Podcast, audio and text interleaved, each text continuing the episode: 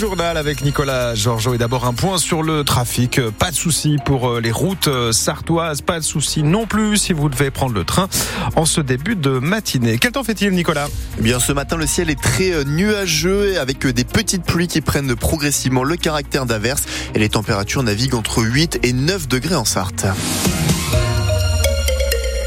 Et à Châles, trois élus ont sauté par la fenêtre après des bruits de mitraillettes. C'est avec ces mots qu'ont été décrits les détonations entendues. Une information de nos confrères du Maine Libre que France Bleu est en mesure de vous confirmer. Ça s'est passé jeudi soir lors du conseil municipal. Et selon Yannick Livet, adjoint au maire, il s'agissait en fait de bruits de pétards. À la fin du conseil, il restait encore deux ou trois sujets à l'ordre du jour. On a entendu, dans un premier temps, un premier coup de pétard. Dans un deuxième temps, euh, c'était comme une mitraillette, quoi. Ça ressemblait à un tir de mitraillette. Puis de la fumée qui rentrait euh, forcément dans la salle du conseil.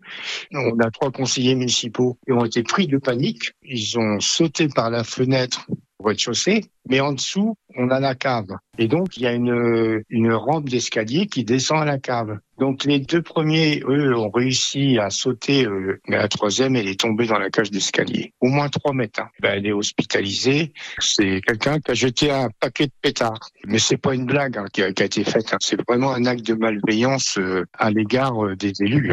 Et hier, un courrier a été découvert dans la boîte aux lettres où le responsable de cet acte se réjouit d'avoir fait peur aux élus. Le ou les auteurs n'ont pour le moment pas été interpellés. Ce feu de véhicule au niveau de Brun surgit sur l'A81 qui part euh, du Mans et va en direction de Rennes actuellement. Aucun blessé euh, n'est à signaler. Si vous êtes au RSA, il est désormais obligatoire d'avoir 15 heures d'activité hebdomadaire pour le toucher. la Sarthe fait partie des 29 départements désignés par le gouvernement pour étendre ce projet de loi.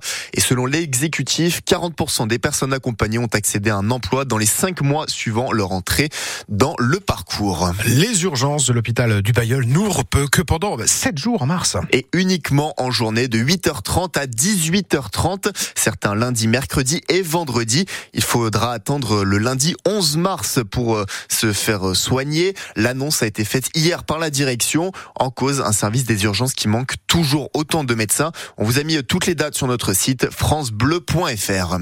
Les Restos du Cœur continuent leur grande collecte aujourd'hui. Vous pouvez donner dans les supermarchés sartois alors euh, que les amas de cœur, les enfoirés de notre département se produisent aujourd'hui à 14h et 20h30 à la Suze au profit de l'association.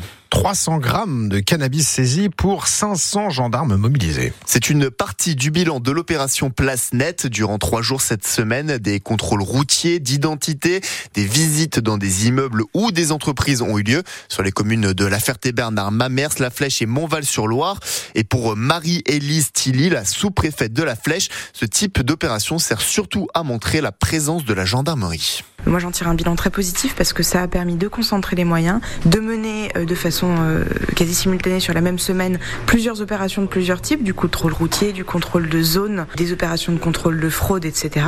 L'intérêt, c'est à la fois d'envoyer un signal à la population, montrer qu'on est là, montrer qu'on est capable de tenir ces zones, de vérifier que tout le monde respecte la loi comme, comme il se doit. Par exemple, quand on contrôle des flux routiers, on peut vérifier que bah, tout le monde est en règle, à son permis, à son assurance. Et plus on fait ces contrôles là plus on est susceptible de trouver ceux qui ne sont pas en règle et de les empêcher de recommencer. Pareil, quand on fait des contrôles de zone, on visite des caves, on visite toutes les caves d'une zone, d'un quartier, et ça permet aussi d'envoyer un signal aux délinquants, de leur montrer que ces zones-là n'ont pas vocation à être investies par le trafic de drogue, qu'on les empêchera de le faire et qu'on continuera d'être présent.